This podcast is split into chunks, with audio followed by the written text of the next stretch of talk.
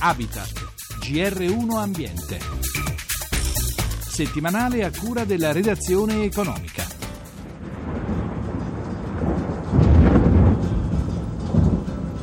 Si chiama agrometeorologo, è una figura professionale che prevede e interpreta i cambiamenti atmosferici per aiutare l'agricoltore. Si sta rivelando sempre più importante alla luce dei cambiamenti climatici che costringono a cambiare le pratiche tradizionali. Piove, senti come piove, madonna come piove, senti come viene giù. Piove, senti come piove, madonna come piove, senti come viene giù.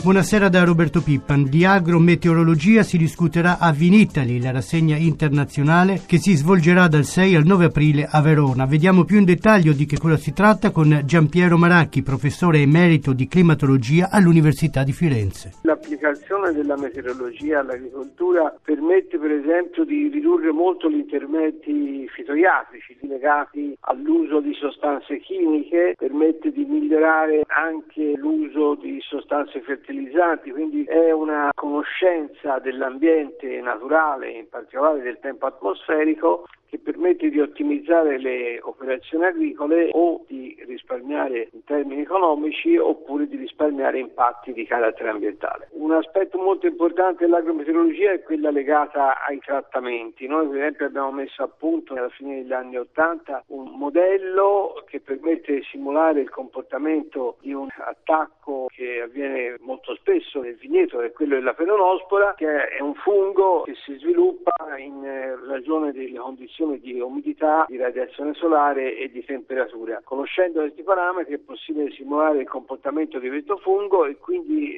sapere esattamente quando si deve fare il trattamento. Può ridurre quasi del 50%. Questo vuol dire un risparmio in termini economici, ma vuol dire anche un risparmio in termini di sostanze che vengono immesse nell'ambiente. Poi naturalmente c'è tutto l'aspetto che riguarda invece la climatologia e quindi anche l'agroclimatologia, tenuto conto appunto che negli ultimi anni ci sono dei cambiamenti climatici climatici che tendono a cambiare un po' la vocazione delle nostre zone agricole. Abbiamo riscontrato per esempio che in termini anche di grado zuccherino anche le regioni settentrionali si avvicinano molto alle regioni in qualche caso meridionali e più che altro si sfasano un po' le operazioni culturali. Per esempio negli ultimi anni c'è un anticipo della vendemmia in gran parte del territorio nazionale che va da 15 a 30 giorni addirittura in certi casi. E poi le previsioni sul tempo ormai sono diventate talmente talmente precise che arrivano anche a diversi giorni. C'è tutto l'aspetto delle operazioni culturali, fanno meglio nelle condizioni a tempo ottimale, specialmente quando non piove e quindi la utilizzazione delle previsioni meteorologiche che ormai si possono fare anche a una settimana con un ragionevole grado di approssimazione permette anche di fare una programmazione delle operazioni culturali che semplifica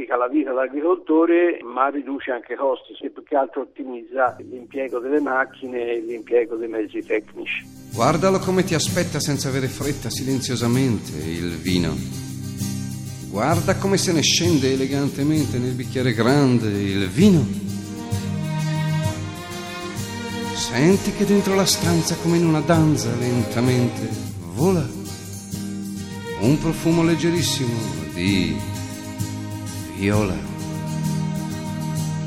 L'azienda del vicepresidente del Consorzio per il Vino Nobile di Montepulciano, Andrea Contucci, produce secondo canoni tradizionali dal 1600. Merlot e Cabernet oggi rientrano tra le uve del vino nobile fino a un massimo del 30%. Non è un obbligo, per esempio la nostra azienda non ne fa uso, usa i vitigni tradizionali, però è un'apertura all'internazionalità. Perché il disciplinare lascia questa lascia possibilità? questa possibilità, c'è la possibilità di arrivare fino a un 30% di uve internazionali. La la gran parte comunque del vino nobile viene prodotto da uva sangiovese. E il 30% che rimane però si possono anche utilizzare dei vitigni autoctoni. Assolutamente sì, come facciamo del resto noi, con canaiolo nero e colorino, perciò due uve da sempre utilizzate nell'uvaggio del vino nobile. Altre potevano essere il mammolo, il ciligiolo. Nella parte invece produttiva di invecchiamento l'evoluzione c'è stata passando da botti di castagno alle botti di rovere, perciò anche questo è un passaggio importante. Sono arrivate le barrique, perciò molto molte cantine si sono spostate dalla botte tradizionale italiana alla barrique francese. Queste cose ovviamente non sono per la totalità dei produttori, ci sono alcuni produttori che hanno mantenuto la tradizione della botte italiana come facciamo noi, ma molti altri hanno integrato la botte e la barrique. Ci sono delle mode, ma per quel che riguarda la produzione del vino, quanto è importante il lavoro che si fa in vigna e quanto quello che si fa in cantina? Perché per un determinato periodo, soprattutto per recuperare dei vini in annate che potevano non essere fantastiche, si interveniva delle volte in maniera molto decisa in cantina. Voi adesso evitate di farlo o continuate a farlo? Noi siamo convinti che il vino lo si fa in vigna, essendo sotto il cielo la meteorologia comanda, però per quello che è possibile è lì che si fa la qualità del prodotto. Perciò nelle annate dove nonostante l'attenzione massima ai vigneti la qualità delle uve non è all'altezza del nome e della qualità che deve avere il nobile, noi personalmente saltiamo. E l'avete fatto ad esempio nel 2002? In un anno come quello secondo noi era assolutamente impossibile, perciò declassammo le uve a rosso di Montepulciano, che invece come rosso erano assolutamente eccellenti, rinunciando a un 50% del guadagno. La meteorologia comanda ma è anche molto imprevedibile, allora di fronte a queste stagioni che si alternano in maniera così repentina, voi che tipo di interventi fate? Le maturazioni si accelerano e se andiamo a vendemmiare nel periodo classico del Sangiovese in Toscana, che era ottobre, arriviamo ad avere uve con gradazioni zuccherine eccessive, perciò con gradazioni alcoliche poi troppo elevate, che per qualche tempo sono state gradite, ma che oggi invece giustamente cominciano a non andare più bene. Perciò stiamo iniziando a anticipare di qualche giorno, a volte anche di qualche settimana la vendemmia, ovviamente con il giusto equilibrio e con le acidità, non è che possiamo decidere di vendemmiare ad agosto, questo mai. Come se fossi il vino.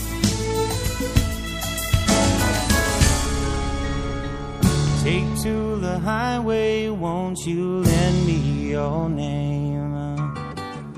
Your way and my way seem to be one and the same. Sia le aziende biologiche che quelle tradizionali fanno largo uso di energie alternative per mandare avanti la loro attività. On a country road. Così l'azienda agricola Vibbiano, siamo nel Chianti, il titolare Tommaso Marzi ci spiega che dal punto di vista energetico si può essere autosufficienti. È una cosa molto semplice, è un piccolo impianto che produce circa 25.000 kWh all'anno, questa è la sua capacità, l'azienda ne consuma più o meno 23.000 per eh, tutto quello che riguarda la gestione della cantina, degli uffici, delle attività agrituristiche. Quindi siamo da un punto di vista energetico assolutamente bilanciati, consumiamo di meno di quello che produciamo. Che tipo di impianto? Pannelli fotovoltaici che producono energia elettrica dall'energia solare, viene immessa nella rete, quindi va in scambio con la rete principale gestita dal gestore e ovviamente noi prendiamo la stessa energia dalla stessa rete e quindi c'è fondamentalmente un incrocio di bollette elettriche, tanto per semplificare. L'energia che producete la conferite alla rete, poi quando ne avete bisogno la rete ve la ridà. E ovviamente abbiamo dei picchi in cui il consumo è superiore rispetto alla produzione. Faccio un solo esempio, quello della vendemmia. Noi avremmo comunque la possibilità di sfruttare l'energia da biomassa che produciamo all'interno dell'azienda. In realtà quello che servirebbe sarebbe semplicemente uno snellimento delle procedure burocratiche. Non abbiamo bisogno di avere contributi, abbiamo bisogno ovviamente di certe forme di contribuzione. Il conto energia è stato indubbiamente un motore importante, però credo che per le realtà delle nostre dimensioni, cioè piccoli impianti di produzione di energia, servirebbe semplicemente che la burocrazia fosse più snella e che ci permettesse di fare queste installazioni senza affrontare complicazioni burocratiche che in questo momento sinceramente le imprese italiane non hanno bisogno. Tocca al buon Matteo d'ora in poi Rimboccarsi le mani. rimboccarsi le maniche, probabilmente toccherà anche al successore di Matteo sentirsi ricevere richieste di questo genere. Perché non avete fiducia che ci riesca? Prescindendo dalla persona, è il sistema Italia che è in questo momento poco incline a creare e generare fiducia.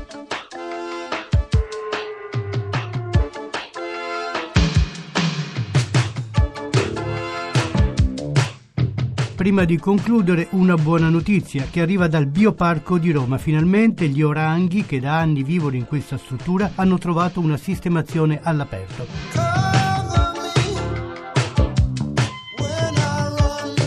Abbiamo in linea il presidente della Fondazione Bioparco, Federico Coccia. Prima però di parlare della nuova sistemazione degli oranghi, le chiedo un commento alla notizia che è arrivata due giorni fa da un'altra struttura che dovrebbe aver cura degli animali che non possono vivere in natura, lo zoo di Copenaghen. Qualche tempo fa questo zoo si era reso famoso per aver deciso di sopprimere una giovane giraffa. Adesso ha applicato l'eutanasia a quattro leoni, due anziani e due piccoli. Dolorato per la morte di questi animali e indignato per il metodo. Se c'hai degli animali in sovrannumero non si sopprimono. Ma lo sbaglio ancora più grande, la colpa che do io a questi signori, è addirittura a monte. Non ti devi ritrovare con una situazione di sovrannumero. Cioè il lavoro dentro una struttura, dentro un bioparco e dentro uno zoo è anche quello di controllare le nascite. Oltre alla spregiudicatezza non c'è un'organizzazione di controllo delle nascite. Come Bioparco di Roma sì. avete tra l'altro in questi giorni inaugurato una esatto. nuova iniziativa che riguarda un alt- una specie diciamo a rischio estinzione degli esatto. animali che sono meravigliosi, che assomigliano moltissimo all'uomo ma che rischiano di scomparire. Di che cosa si tratta? Esatto, si tratta di tre oranghi, sono degli ibridi ospitati in una struttura al chiuso da 14 anni fino all'altro giorno. Quando sono arrivato io ho cercato di liberare questi tre animali dopo 14 anni in una struttura all'aperto. Questa struttura era di pertinenza del decimo dipartimento, di un dipartimento che non era il nostro. Quindi voi non avevate paradossalmente competenza, competenza nella gestione esatto. di animali che erano all'interno della vostra struttura? Esatto. È una situazione paradossale. Paradossale. Burocrazia. Oggi sono all'aperto e giocano sugli alberi perché questa struttura è stata costruita appositamente per loro, che si sviluppa più in altezza che in lunghezza perché gli oranghi in natura sono animali che salgono più si arrampicano, sì. eh, si, si arrampicano, arrampicano. Esatto.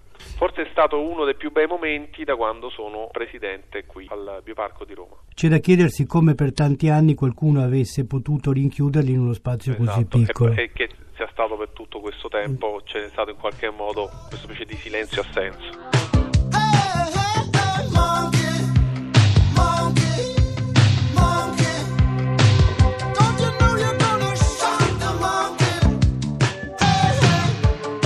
per oggi la nostra trasmissione termina qui. Da Roberto Pippa, in regia da Francesca Librandi, l'augurio di una buona serata. A risentirci venerdì prossimo.